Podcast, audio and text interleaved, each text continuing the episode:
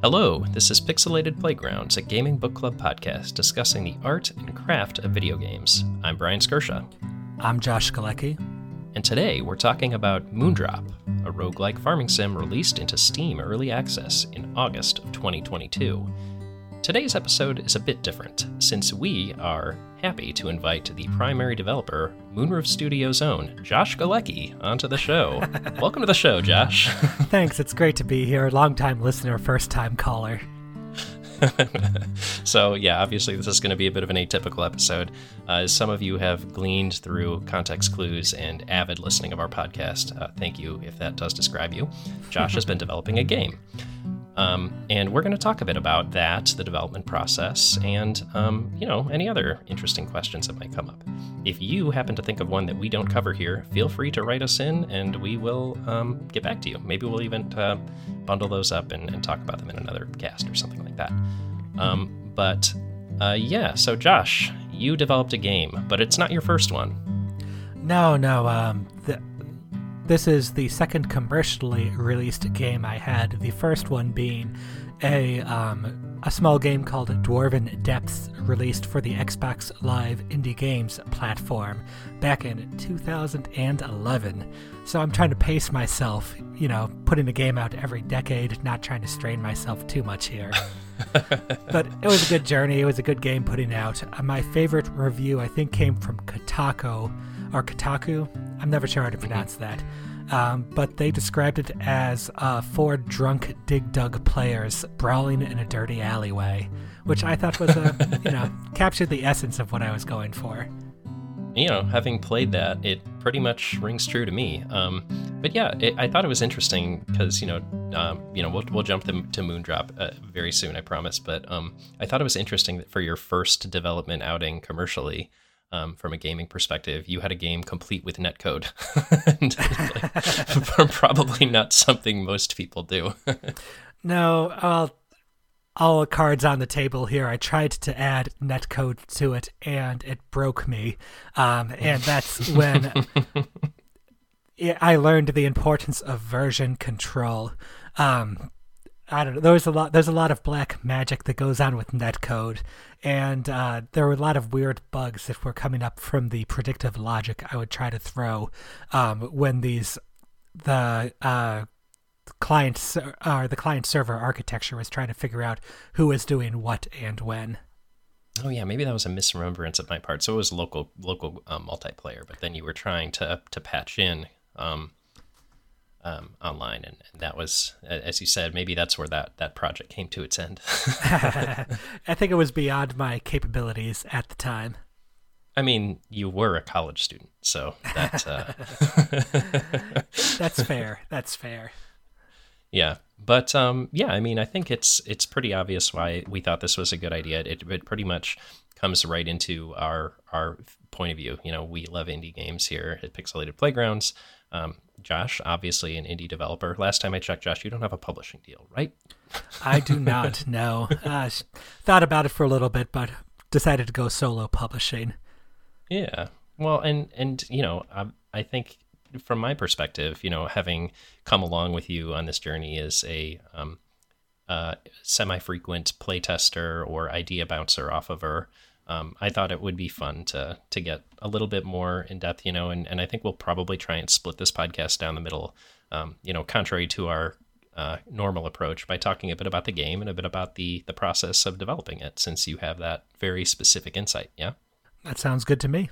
Sounds like fun. So um, I guess maybe we could start off by uh, laying out what Moondrop is. Uh, I mentioned up top, this is a, a rogue light farming simulation where you are a farmer on a shape shifting mountain. Um, it has a lot of different sort of goals and, and uh, some slight meta progression involved as well, but basically you're trying to reach the top of the mountain before the vanishing mists swallow your farm and force you to retreat back to the bottom. Mm-hmm.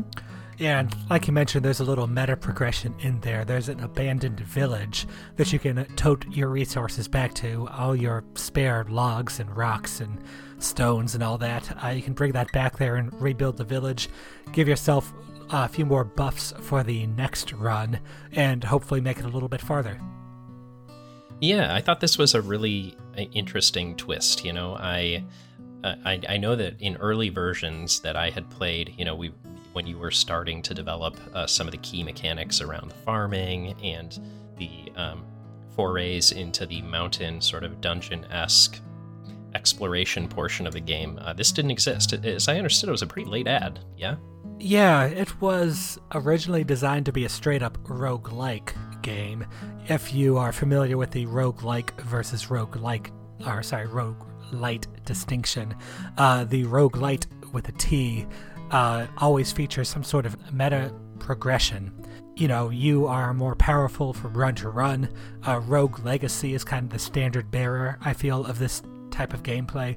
Whereas for a rogue like, and you know, my own purist definition, um, each run you start no different than any other run.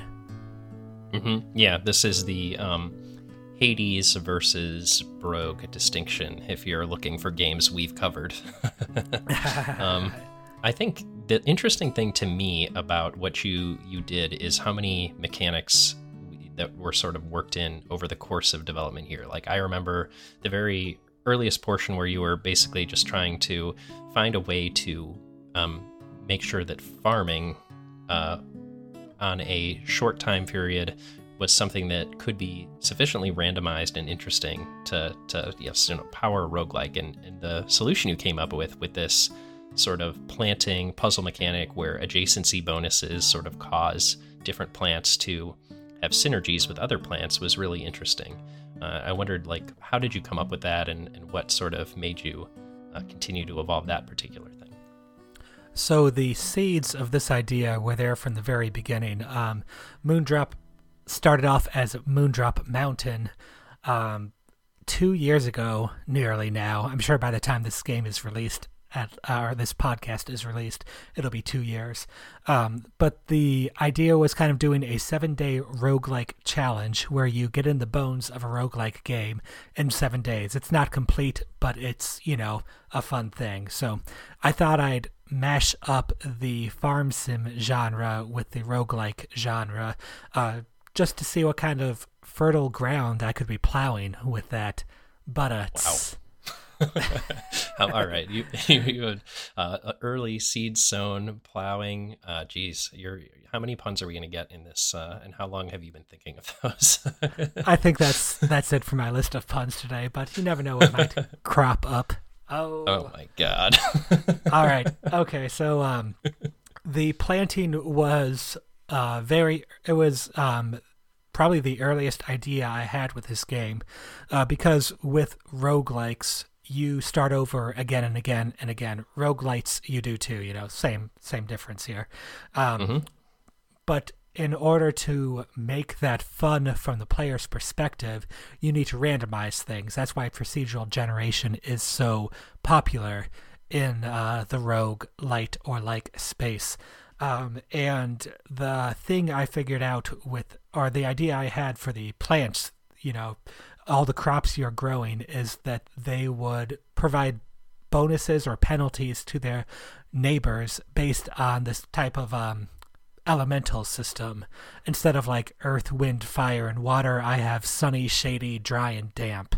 Um, but same kind of thing. Some elements cancel each other out, and some um, benefit each other.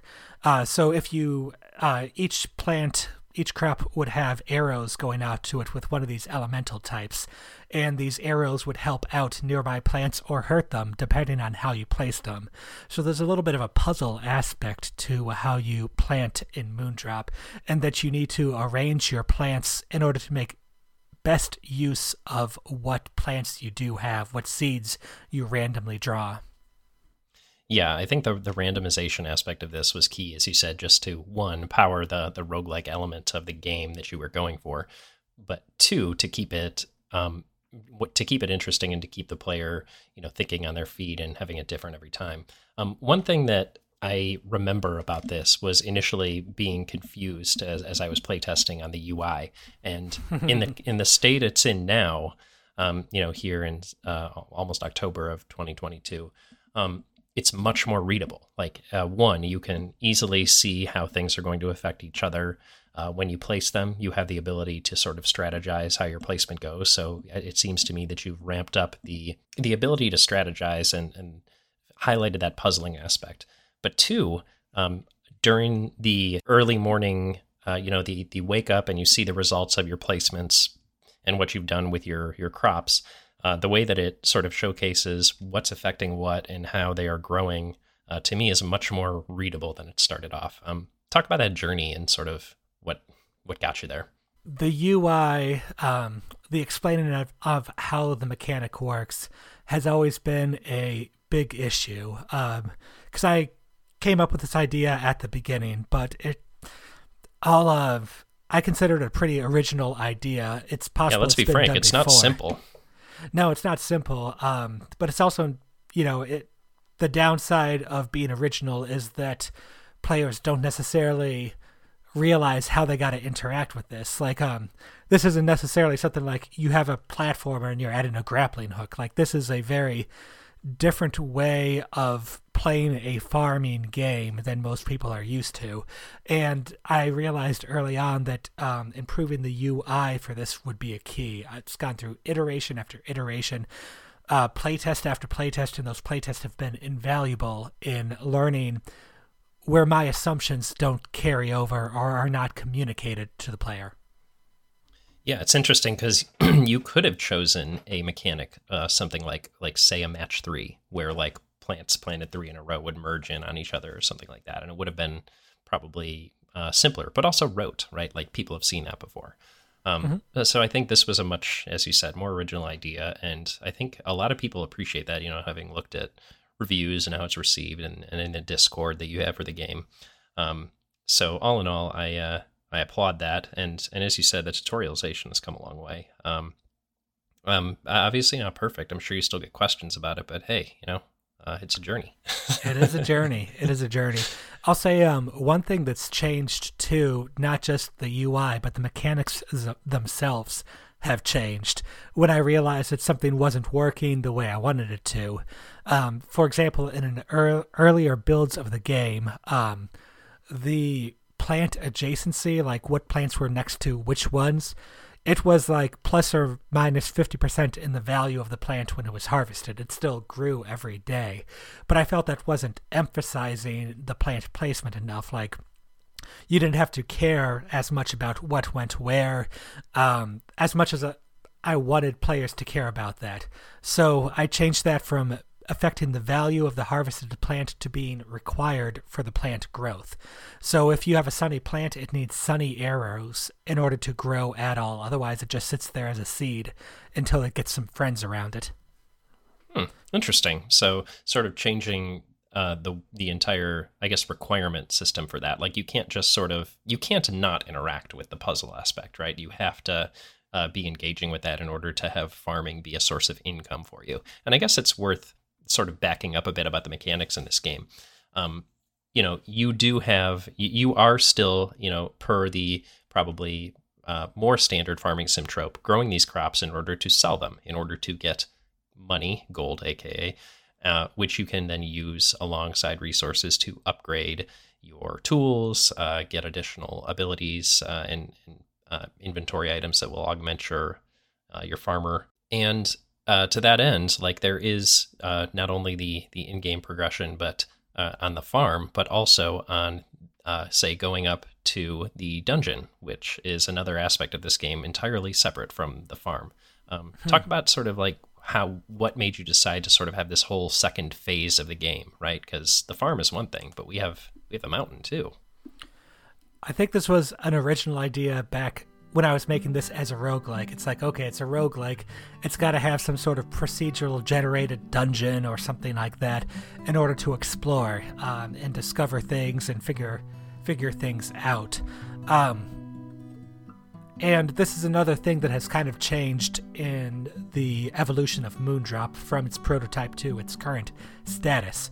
Uh, before, it was kind of a optional thing you could go and visit when you were done on the farm for the day but I was finding that people were spending they were spending more time on the farm trying to clear out, you know, a tree that was 200 yards away from where their house was just because, hey, gotta get that wood. Why Mhm. not? Um, rather than uh, doing as much exploring as I wanted to. So I went and made the deci- decision to make this dungeon, this uh, mountain trail, a completely separate time period. So I think the current game has you farming for three days and then you spend a day on the mountain. Then you farm for three days and you spend an, a day on the mountain. So you never have to worry about that time pressure to go back to the farm. Um, and the mountain is a very interesting thing too because one of my design goals for Moondrop was to make it a non violent game. I mean, even farming games like Stardew, uh, which was a huge inspiration for this game, but uh, Stardew, you have the mines where you fight things, you know, and that's a very easy to explain mechanic to the player. You give them a sword and a shield, you show them a wolf. They're not going to try to tame the wolf in 99% of games, you know. Um, they know what to do. And it can be an exciting feedback or feedback loop um, where you get better gear, you can fight better monsters. Um, it gives you a thing to do and a progression kind of system. Making the roguelike dungeon be non-violent and be based around exploration and discoverability that was probably one of the most fun challenges of the game trying to make a satisfying dungeon where you didn't fight anything Yeah, it's interesting because there are two things I recognized about exploring the mountain. One is it's resource rich. So you're going up there, you're going to come back with a huge haul of uh, upgrade materials that you can then use to supplement your ability to farm and can, you know, uh, keep the flywheel going in terms of progression. But two, as you mentioned, there are also the puzzle aspects here, uh, where you can go up and there's a fishing puzzle and the maze puzzle with the crops, and you know there's a variety of different items or a different sort of randomly generated things that you can find up there that uh, contribute to sort of the the overall progression of reaching the mountain's peak, uh, being the overall uh, sort of meta goal of the game, run over run. Yeah.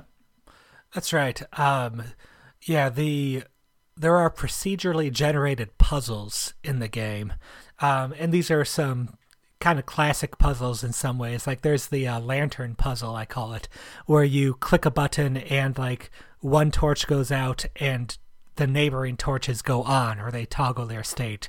Um, there's the fishing puzzle, as you mentioned. There's a hide and seek puzzle. Um, and all of these things are presented to the player without any instructions on what to do. Some of them take a little more figuring out what needs to be done in order to quote unquote solve the puzzle, or even if there is a puzzle to solve. And that kind of like joy of discovery was, I think, the thing I was trying to do for, or I was trying to replace the joy of victory in a typical like combat oriented dungeon sort of thing. Yeah, think of it as like a boss to overcome at the end of the the one corridor of the dungeon. Yeah, yeah. Yeah, that that's good. And you know, honestly, like that's the kind of thing that like would keep people coming back. And then you mentioned it's a very resource rich area too. That was uh, very intentional. Uh, two major things. First, you only find uh, alchemical ingredients. Only uh, you only find uh, potion herbs on the mountain. And another thing is um, there is a a mist that's everywhere in the game. Um, your farm has little street lights that keep it at bay, and you get a little bit of uh, lantern juice each day, and that uh, that lets you dispel some of the mist around your farm. Um, but when you go to the trail, then you get a full lantern, which means you can explore a lot and reveal a lot of resources. Yeah, I, I you touched on uh, something that I definitely want to bring up, which is alchemy, which um, t- to my mind is is definitely sort of an interesting and I feel like probably undersung mechanic. Like I'd imagine if you're um, deep in the meta of of Moondrop, you're probably uh, fully alchemy pilled. But for me, I think uh, one, it was uh, very interesting, but also uh, kind of hilarious. It, it harkened back to me of like the traditional roguelikes where you make a potion, you have no idea what it does, and then uh, one of the potions I made turned me into a sheep. So, um, uh, lovely moments of like sort of hilarity and serendipity coming from the alchemy system in this game that I really appreciate. hmm although the alchemy system didn't get implemented for quite a while, it was a goal from the beginning uh, where you have a kind of randomized potion system. Uh, roguelikes have a very deep tradition of you found a potion, you don't know what it does. You sip it and you heal back to full health, or you you're you're turned into a sheep, or something hilarious like that. Or you explode. Or you explode. yes, always. I mean, uh, always good. Not in this there. game, of course. You know, it's non-violent. But um, There is an explosion potion in this game, but well, I know there's explosions, but I didn't know you could have a potion that exploded you. That's interesting. But one of the um, other roguelike ish goals that I try to incorporate for this game is that every potion is useful. Um, the explosion potion, it you know, you gotta dodge the boom when the boom comes, but also that can clear out trees and rocks very quickly. Uh, the sheep potion has several uses that are not immediately obvious with it, and that might be the thing you discover accidentally during the game, and that's one of the feelings I'm going for is that accidental discovery, like, oh, I see how that fits in now. For what it's worth, every run that I have and every iteration on my farm and village has led me to find something that I haven't seen before. And, you know, I haven't played tons and tons of, of your game, despite, you know, all of the various versions of it. Um, you know, I think that probably has contributed me to being more towards the early end of the um, exploration curve than anything. But I, I can say that, you know, from a player's perspective, I do often feel surprised by what I'm seeing. the the, sh- the sheep um, situation was definitely fun, but I remember sort of like chasing down a fox on the mountain and that contributing to lighting a lantern, which I'm still not quite sure what that's all about. But um, maybe I don't know. Either talk about that or don't, depending on if you want to spoil some some meta progression stuff for your game or not. I'll, I'll leave that to you. Uh, are you referring to the columns of uh, lant with the fire and everything? yes, Yeah, yes, yes. In that one, you're, you know, spoiler alert f- for the next 10 seconds, but you're meant to um, turn all of the lanterns on and figure out the right combination to do it. I've gone through and mathematically proved that every initial condition can be solved. So don't worry about getting stuck with a bad uh, bad draw on the uh, starting things there. But uh, that is um, one of the one of the proc gen puzzles you get. I um on each trail visit there are three puzzles, and if you solve two of them, you beat the trail level. And once you beat four trail levels, then you beat the game. Hmm. Okay, that's the uh, the top of the, the top of the mountain, so to speak. That's interesting. Um, I, I don't want to keep going down this path because I want to have people explore for themselves, but I have some questions that I might ask you offline. Um, um, so I guess that maybe it leads me to something that we we touched on earlier, but uh, the town.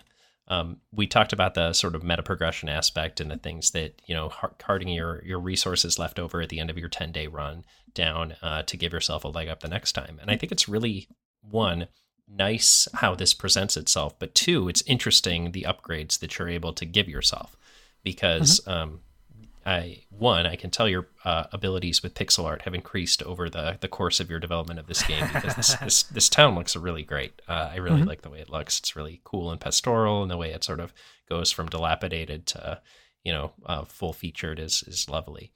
But I also really like the the things you're upgrading. You know, the teacher to allow you to retain perks, which we need to talk about still. The blacksmith to allow you to start with better tools. The houses to give you more seeds. Uh, you know, basically additional card draws, if you will, for your puzzle farming system. Um, I think it's a really well integrated. Like it, it's nicely um, sort of all put together. Oh, thank you, thank you. Yeah, the um, the town was not an original addition. Like I mentioned before, this game I thought of it as a roguelike where every run would be from scratch. The same, you know, same starting conditions no matter what you're doing. Um, and the town got added in later on, and as I played the game more and kind of saw it taking shape, going from that formless like the the block of marble or whatever block of stone in front of me into uh seeing where the gameplay lines lay um i saw interestingly enough that there's a lot of farming in the game but the ultimate objective of the game is not to have the best farm. The ultimate objective is to reach the top of the mountain, which means to get through all of the trails. So the farming is really about setting you up for the mountain. Um, being able to clear debris away efficiently enough without losing too much energy, time, or lantern juice. Um, Are we really just calling it lantern juice? I guess it's lantern power, but uh, te- that's what it says in the code. But I've called it juice a couple of times now. yeah, we can. It is the on our- moonlight lantern. We we can call that. We can call it that. That's fine. Um, There you go. so the village upgrades are all very much aimed at expanding making you more powerful in the sense you senses you need to advance in the game like you can get more seeds each time you get seeds which gets you more money and you need a lot of money by the end of the game to get to the next trail. The trail costs money to go to each time. Uh, you can upgrade your starting tools from stone to iron to gold which means they clear things out faster. You get the perks as you say. Or uh, the fourth upgrade option right now is to um, there's a Moonlight Forge where you can get more streetlights to place and expand the available area for farming, um, and which lets you grow more things too. Uh, you also mentioned, um, you know, making sure that you're able to continue to progress, and obviously, what that means is like getting more efficient about what you're able to do on your farm during the day.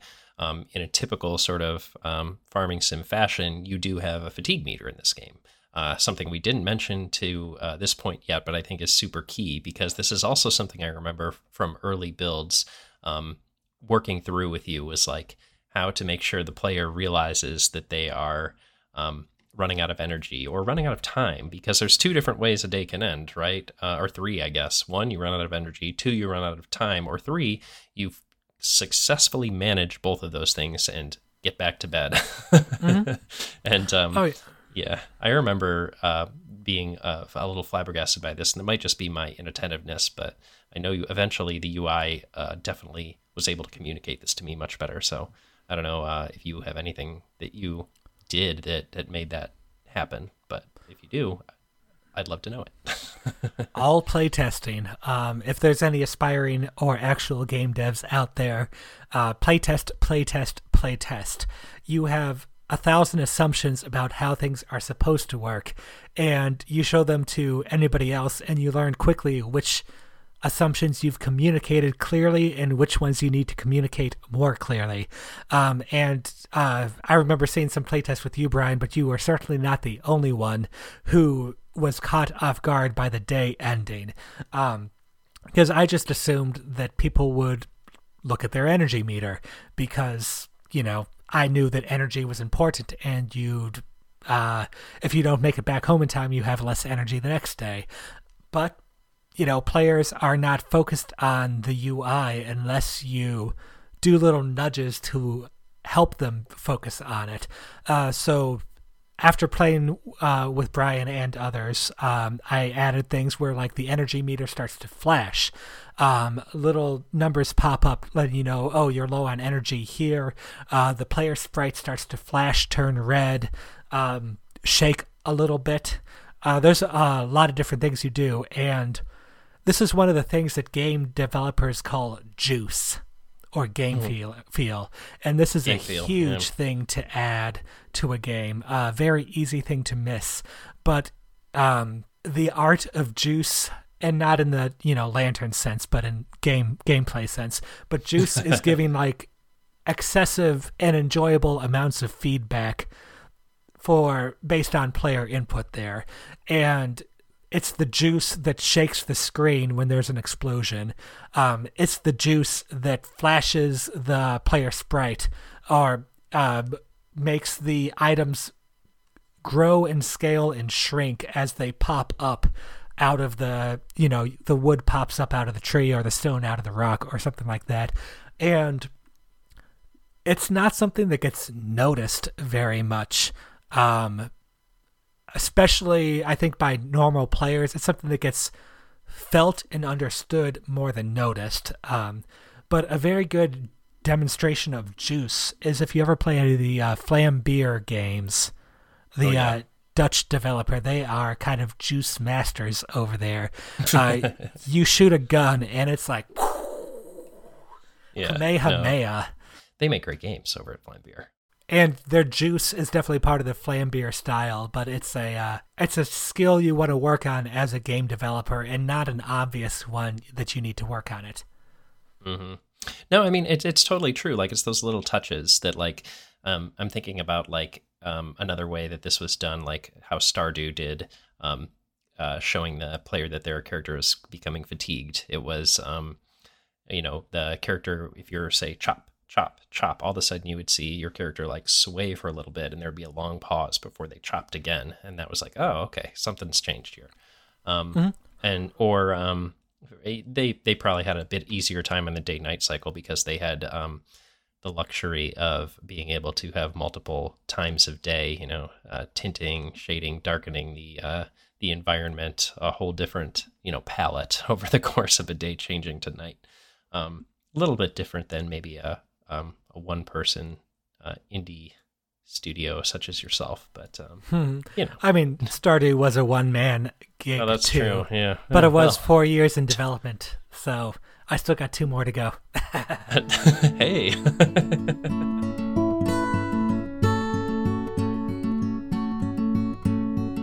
speaking of that, I wanted to talk a bit about the art because, um, you know, I remember the initial uh, web version of this that you did, um, and the, the, the beginning art uh, compared to where it ended up. Obviously, you know, uh, everything starts off in in sort of developer art format, and, and watching it evolve was really interesting. But um, clearly, I think this was a skill that you also honed throughout this project was your your pixel art skills. Yeah. Absolutely, uh, something I've been working on. Um, well, working on for years now, and there's a lot of different areas of art within a game too. Like, there's a sprite art, there's the background kind of art, there's um, making good key art, like the capsule for the game. Um, although I only did one of the capsules, I did hire, I did contract out um, some of the other capsule work. Um, but definitely something I've been working on, um, and I think the art I had at the beginning was great for what it started off as. Remember, this started off as a seven day roguelike challenge where right. it's like, you got seven days to make a game, so how much time are you going to spend on the artwork? The answer is none. Uh, no, I. I did spend a little bit of time on the artwork, especially the crops. I used a tool to help generate interesting looking sprites uh, for the initial crops, but the art style was very different at the beginning, very um, much more low res, low detail sort of stuff. And it it was good for what it was as a prototype, but I think you know, I when I first made this game, I planned for it to be the 7-day roguelike that I just you know, I I made that and I moved on to something else, but I liked the idea I had, so I kept developing that because I, I didn't get all those ideas I had at the beginning um, implemented. Um, yeah, I was gonna I was going to say, I, remember you the, the fact that you were sticking with this one after, you know, I, I play, I've played a bunch of prototypes of yours, you know, cards on the table, um, and you know the the fact that one you were sticking with this one signaled to me that you saw something in it that deserved to be expounded upon, and, and I, I agreed. Like this is a um, a cool idea, and clearly it's turned into an, a very interesting project, at least from my perspective, and it, it seems like others as well. So. Um, yeah, I think that's that's pretty cool that you, you know you can just sort of have an inkling and, and use something like a game jam to you know force yourself into exploring an idea enough to know whether you want to take the next step with it. very much so, very much so. It did get to the point eventually where spending enough time in it that I thought this art was good for the first week I worked on it. It was great back then, but uh, for how developed the game is now, um, if I'm planning to commercially release this, the art would be a definite definite uh, stumbling block for a lot of uh, people because you know it's less attractive when your main character is like nine by twelve pixels. You can't fit a whole lot of detail in that. Um, so we uh, I, I did go through and redo all of the artwork of the game. The the character the character animations, the crops, the sprites, the backgrounds, the UI. I'm not a huge fan of programming UI, but it needs to be done. Uh, there, there are people who are good at UIs, and I have a lot of respect for them. But um, it definitely adds to the theming of the game and the kind of feel of it, and cheap UI definitely stands out. So that's a worthwhile place to put in resources. It's something that always stands out to me about someone like Zach Gage's games, uh, you know, prolific iOS developer um, or developer and, and designer. Um, it feels like the UI on those games are always just immaculate and so easy to parse and it's like a sixth sense for making sure that everything is just immediately readable and that's very enviable like just in general like if any idea that you have could just be immediately readable to your audience like boy what a blessing that would be in any discipline the funny thing is in my day job um, i'm with a biomedical startup and i feel i all the this game dev experience i have is so useful over there because I'm so used to seeing things from the user's perspective or going out and talking to the users and seeing things through their eyes instead of what I might call the um, the engineering eyes where you're like, hey, here's a um, here's a program and the UI is 52 different buttons. That's great. I can configure it exactly how I want it to be. Whereas it's not, you know, showing you where the hierarchy is, showing you what the important information is. Very transferable skills from my game dev hobby to my professional work as well. Yeah, um, for sure. And like, obviously, very important for the final outcome. Speaking of the final outcome, I noticed that as this game neared its its early access release, one of the things that you added was uh, some writing. You know, uh, basically a setup, a plot. Um, this wasn't present in in the earlier builds that I played, but I thought it was really nice to sort of put a bit of context around what you're doing. Um, tell me a little bit about like how that came to be. If if you feel like, um, uh, from from my mind, the fact that it is pretty sparse and uh, few and far between is a feature rather than just signaling that it is, um, you know, still still in development. But let me know what you think about that. I think this goes back to a sort of tension that the game had in earlier builds. Um, and this was something that was pointed out to me by other uh, game developers who were playtesting, um, other players who were playtesting. Uh, you know, a lot of people helped me realize this. Um, but they saw a like they heard the concept behind Moondrop, a rogue light farming sim mashup, and they got confused by it. They couldn't imagine how it would play. Which is fair. fair. It's it sounds confusing, but uh, you know, diving into this, I think the issue wasn't between like a rogue like and a farming sim, but rather between the permadeath part of roguelikes and farming sims. Because if you think about ro- uh, farming sims, they are about building up. You're getting an engine going, you are starting with your farm from, you know, it's on a wasteland, whatever, and you have that million dollar cow milking machine later on. And it's that pleasure of building up the small things. Um, whereas roguelikes, specifically through the permadeath, is about tearing it down and starting from the beginning. Um, I would say one other thing that people often associate with these sort of um, with farming sims is the um, life sim aspect of it, right? Like, could you imagine Stardew Valley without the town aspect, right? Like increasing those relationships, building up rapport, and to be fair, that's not uh, entirely present in or not remotely present in um, Moondrop. But I think that's nope. by design. No NPCs right now. yeah, and and you know, like this is an interesting an interesting thing about this game um, is it's sort of detaching one part of what a farming sim normally has in it and attaching a different part in its place, being the roguelike aspect. Um, it's sort of like a chimera. I and I think it's uh, it's interesting for that for that. You know, like um, sometimes like taking one aspect of a genre you love and, and mashing it up with another is a way to um, find something something cool. I mean, there's another uh, version of this which is uh, where you take the roguelike and mash it up with the life sim aspect, and then you get Hades. Um, you know, like um, and you know obviously supergiant is a, a, very different studio than moonroof but um but i think you know what i'm getting at here no for sure there's uh, genre expectations and that fans of that genre um, are going to be looking at those expectations. Like um, when you're marketing a cross genre game, you might think, oh, this is fantastic. My audience is players of X genre plus players of Y genre.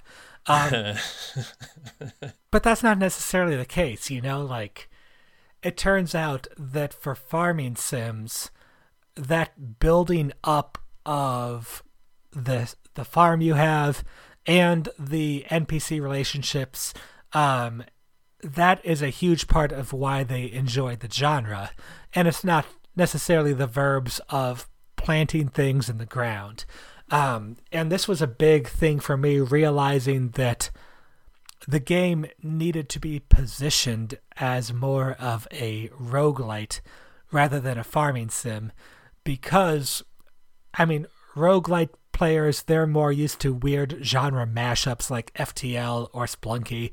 Um, right. And they're used to starting over again and again uh, in order to get to something. Like um even right now with the trailer I put out and the different uh, kind of marketed materials, you don't I, I don't I don't try to emphasize that you die a lot so to quote unquote, like you have to restart. That doesn't sound fun. Who wants to restart anything? Um, rather, I'm emphasizing like that you're learning and that you're discovering new things, and that the game offers enough depth that it is fun to restart. Like, um, I mean, take a look at Hades. It's this game is not Hades by any stretch of the imagination, but Hades does it great. Their trailer is not you dying over and over and over again uh, because that's not the fun part of the game. The fun part is the combat and the, the powers um, yeah. progressing through it. Yeah. Uh, so it's easy to look at farm sim roguelite and think starting over, starting over, starting over. But it's on me as the developer, as a designer to sh- to make the game fun to replay over and over again, and as a marketer to explain why it's fun to replay over and over again. So to go back to your question about the narrative, um, this was some really good advice I got from the Boston indie game scene. Um, I was a travel nurse there for a summer, and the I've stuck with the scene since then. Um, but it was to create a narrative out of everything that was happening because a narrative is a lot easier to grasp. Like we had this mist that or we had this restart that was happening um, and we had we needed a reason to explain that. So that's where I came up with the whole shape shifting mountain idea, where the mist comes down. Um, you have to ward it off. It's like a kind of enemy to fight off. It's an explanation as to why things change around all the time. And it mm-hmm. kind of anchors the player and helps to set some expectations and then I think that's exactly what it did for me. It was a you know one contextualizing, two giving you a reason for why you're trying to do these things. Um, you know, three the town aspect. You know, it, it tied that in very nicely. Um, but then um, you mentioned before when we were talking about um, sort of the genre mashup and sort of being your own marketer.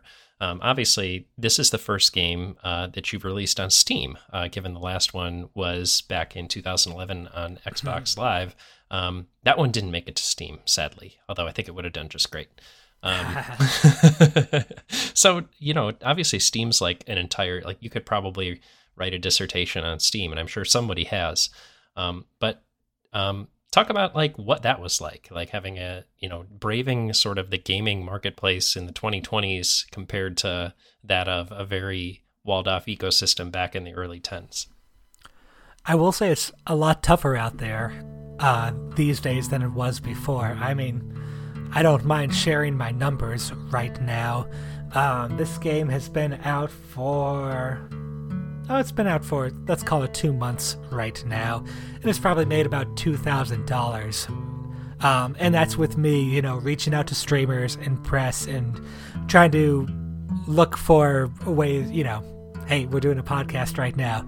Um, but compared to back then, uh, Dwarven Depths on the it was a kind of walled garden on the Xbox 360. They were trying to catch up with Apple on the iPhone because the App Store was the new hotness back then. Um, wow, wild to think that. yeah, it's crazy, but it was true once upon a time. Uh, but when I released this game, I think by this point I'd probably made $5,000 with 10% of the effort that I put in right now. So, yeah. And I think Moondrop's a better game than Dwarven Depth is. You know, both games are fun in their own way, but um, at least in terms of production values and time spent on the game, Moondrop far outweighs what I've put into Dwarven Depths. Um, I mean, there's just a lot more market saturation now, right? Like, there's just. I think we're looking at maybe three or four dozen new games released on Steam every day. It's wild, and there's uh, all kinds of great resources for discoverability. Um, there's a great newsletter. Is it Games Discovery newsletter? Yeah, yeah, that's the one. Um, at any rate, I'll link that. It's a fascinating article just about like the the various gaming ecosystems and how discoverability works and how games like get their names out and become successful. Um, but I'm sure um, you know you've lived this so you, you probably have better anecdotes than me um, you know you, you chose early access on steam for this obviously it's a, a busy and crowded marketplace but it also provides a greatest level of opportunity right i very much appreciate valve and steam and the discoverability that they offer um, like brian you know me i'm not a fan of a lot of the tech giants out there uh, for many many different reasons but i think Steam might be one of the largest companies where I'm like, these guys are great. Um, like they're. Had... Go ahead. I was going to say they've had their missteps over the years, but by and large, I think they make really good decisions. And um, you know, I'm a I'm a pretty avid Valve slash Steam person myself. You know, I, I, am an early owner of a Steam Deck. I like it a lot. It's a very cool device with a lot of really interesting tech going on. Uh, so if that is an indicator about like my involvement with this this company and ecosystem as a consumer, um, I'll just let it stand there. But uh, yeah, you probably have a better thing to say about it with regards to this game. They do a lot of uh, pers- personalization of the Steam library and the front page. Um, and they help out a lot of indie developers and niche developers in doing so. Like um when you pull up Steam and you have that front page showing, hey, these are the games we recommend for you. Uh, these are the discovery queue. This is the you know this uh, all the sales they do. These are fantastic resources. Like um, there are gamers out there that Steam has decided to put Moondrop on the front page, like top and center. This is the game we think you would like to buy next. Uh, How about that? Which this game has, you know, this has sold two thousand dollars worth of uh, units over the last two months. That's it's not a heavy hitter by any means, um, but there are people where Steam's like, this is the game we think you would like the most. That's so it's great. not like it's not like Spotify out there where all the revenue is going to the largest labels or anything. Steam cultivates an, an extensive long tail lineup and it pays off because they are able to kind of they personalize games very well to you, to the target audience, um, and they are able to like it's not like you can buy advertising on Steam either, which is another key thing too. It's not like um, I had the opportunity to show my game on the front page to X number of people if I paid this amount of money. It was just they thought it was the best game or one of the top five best games to show someone, a very particular someone perhaps, but someone. Um, so I am very much a fan of all the different programs and experiments that Steam does. I mean, I think um, we could probably draw an analogy to podcast discoverability. Like, I don't think a ton of people come and listen to this podcast, but the people that do um, are clearly looking for a very specific thing, and it seems to find the people that that like it. You know, we get a lot of people. Um, well, we get some people. we get we get people telling us uh, about the things they enjoy, and it, it always lines up with like the missions that we uh, or I like to think that we have with the, the podcast itself. So, you know, being a creator and having a platform or service or something that allows uh, people to be directed to your work is always nice, right? It's nice to be recognized. And um, it sounds to me like Steam has done that uh, for you in an early access. Uh, obviously, it's always better if you get more recognition, but hey, time will tell. We're still in early access, right? that's right. That's right. It's been doing good word of mouth. Like, um, I've been proud of the progress I've seen so far. You know, people talking to me, giving me feedback on the game. Like, I'm not a known developer by any stretch of the imagination, um, so I'm very happy known with to where me. it is. yeah, yeah, you're known to me. Gosh, we've been podcasting for six years now, and uh, hanging out for more than that. I hope so. We've been book clubbing for six years. We've only been clubbing, yeah. podcasting for like three or so, three or 4 or yeah, something like that.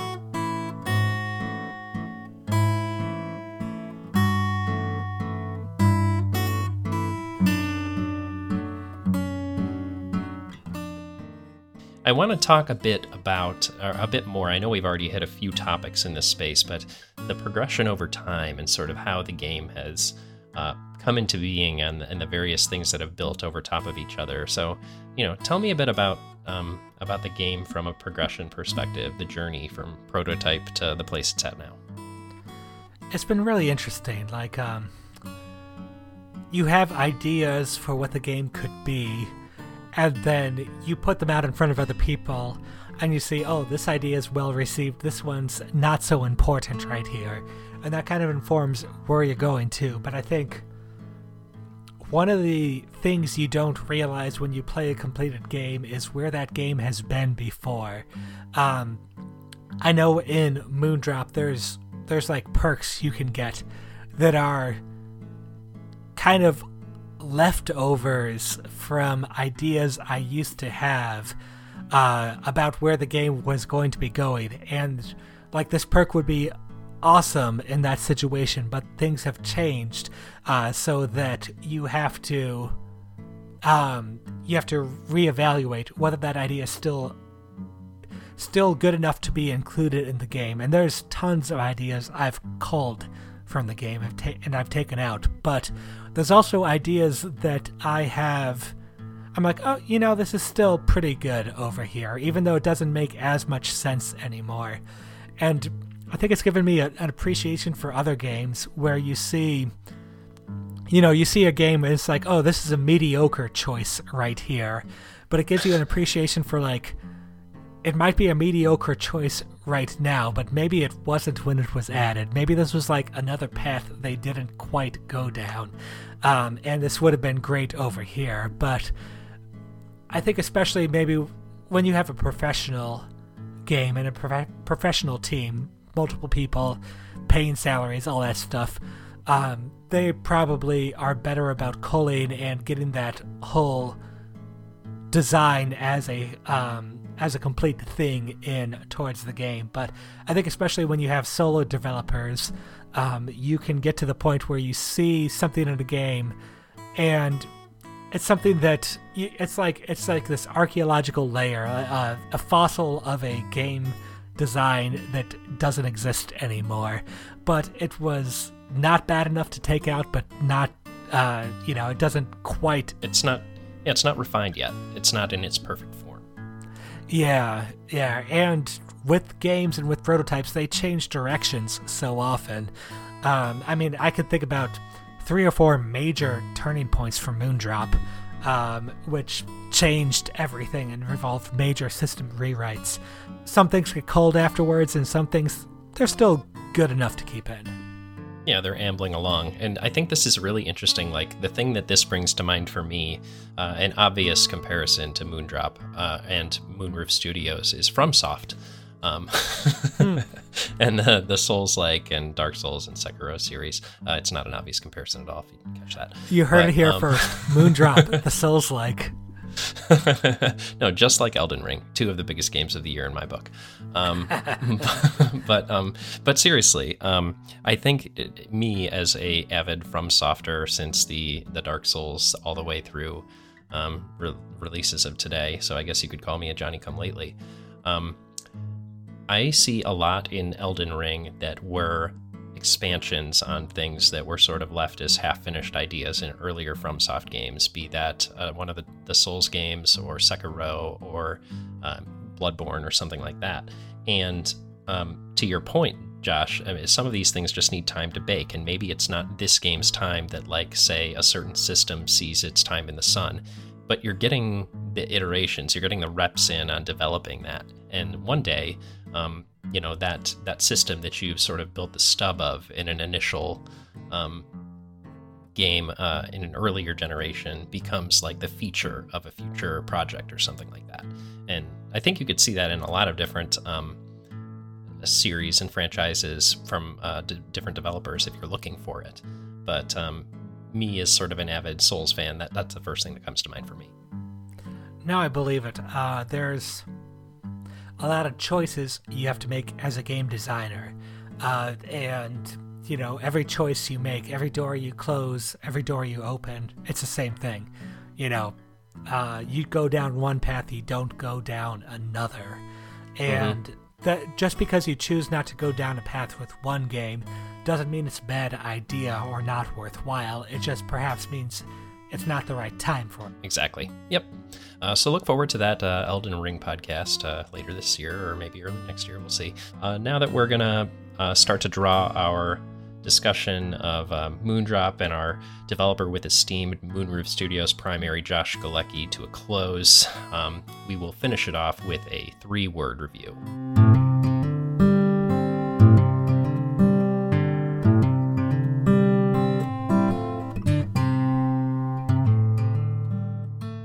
Obviously, this is going to be a bit different uh, from a three-word review perspective, since we have, uh, you know, the developer giving a three-word review of his own game, or maybe the process of making said game. Uh, I will be giving a three-word review of the game as well, um, but obviously, I'm, I'm a bit of an insider here, so maybe a slightly different than normal three-word review. That being said, my three-word review is Magical Mountain Journey. You might think with those three words that I'm going to talk about the gameplay, which is fun, well integrated, and rewarding or the style and aesthetic, which are simultaneously cozy and vibrant. Or you might even think that I'm just being kind for a good old friend, which Josh is. But you'd be wrong. I don't need to be kind to Josh. the magical mountain journey I'm referring to is the journey I watched Josh take and periodically joined him on the trail for the journey of creating Moondrop. Watching the game's mechanics evolve from concept to completion was fascinating. The art, from blocks and placeholders to expressive pixel art, an extreme eye opener. And overall, I think Moondrop is something to be very proud of. We all have our day jobs, and our parents besides, but making time for ourselves and our hobbies, our side gigs, on the journey of life is not easy, but it's always rewarding. And I hope Josh continues this journey, whether it's with Moondrop or his next creation. All right, my three word review for this is Living the Dream. Video games have been a passion of mine since I was a kid, and I dreamed of one day being able to make my own. That dream led me to a computer science degree, but a combination of rejected job applications and hearing the stories of the horrors of crunch time diminished my desire to join the industry. Instead, I branched out on my own into the wonderful world of indie games. I've worked at developing a number of skills, like music composition and pixel art to make sure my games could be polished enough while working as a solo dev. I am very proud of Moondrop. It's a fun game, which is no easy task. It's an original idea, which is certainly not easy either. Uh, I'm even more proud, though, that I am living out that childhood dream of mine. Here I am, 35 now, and still making games. It's fantastic would not give it up for anything. Honestly, like congratulations, man, on the launch and, and getting through the journey and doing it all while having your first kid, while getting married. You know, I think during the development of this game, you've gotten married and had a kid. So, like, holy shit. it's been busy. That's, it's been busy. Yeah, that's awesome stuff, man. And you know, you know, I've, I've always been proud of, of you for for doing this, and um, obviously, it's contributed a ton to um, you know our uh, joint interest in games. And um, yeah, long live indie gaming. long live the solo dev, the bedroom co- coder. Long live Moonroof Studios. Cheers to that. All right. And with that, we want to say thanks for listening. And if you enjoyed this podcast, then feel free to share it with folks you think might enjoy it as well. And if you want to get in touch, drop us a note at pixelatedplaygrounds at gmail.com or hit us up on Twitter at pixelplaypod. And if you are interested in trying out Moondrop, we have a link to the Steam page on the show notes on the website and a link to the free web demo that you can play on itch.io. And for us here at Pixelated Playgrounds, I'm Brian Skirsha. I'm Josh Galecki. Take care and keep on creating.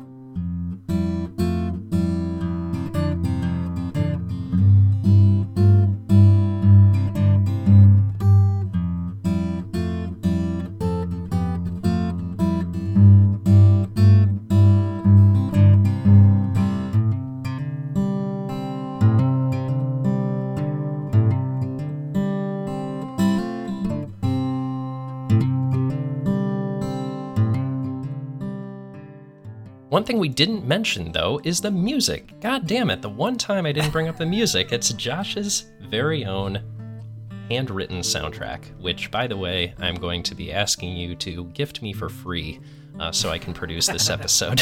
That's fair enough. You know, Brian, I've listened to that soundtrack so much I don't even notice it anymore. It's my own stuff. oh, so it's no different than literally any other game you've ever played. Um. well, the difference is I can bust this out on the guitar anytime I wanted to. Whoa, well, that's uh, that's a pretty uh, tall feat. I guess uh, I can't necessarily play my own game soundtrack, but that's just because I don't have a game, honestly. Um, um, but yeah, no, I, I, I really do enjoy the the very calming classical guitar sort of down home feel of the, the soundtrack, and um, it's something that I, I do have stuck in my head from time to time. So good job. You created an earworm. Thank you. Appreciate that. You haven't done that since scrap metal back in uh, our high school ska band. I'll be sad if you don't cut to that. Oh my god, if I can find the MP3, you better believe I will. Oh, I can find it. I've got it still. All right. Well, you heard it here first, folks. Um, here uh, for the final outro of our podcast, you will hear Josh and I's high school ska band. One thing that I can't fail to mention here is the inspiration my wife was for working on this game. Um, the initial idea for this was mashing up the you know uh, farm sim in a roguelike sort of container. Um, but the reason i chose farm sim was because juliana had gotten super into stardew valley at the time. And i was hoping to kind of like you know create something that we could uh, we could kind of do together and do some great design work on and everything. And that's gone fantastic. Um, she's actually the kind of basis for the main character in the game, up to and including the uh, dance moves that you do every time you water a plant. Um, so shout out to my wife. I love her.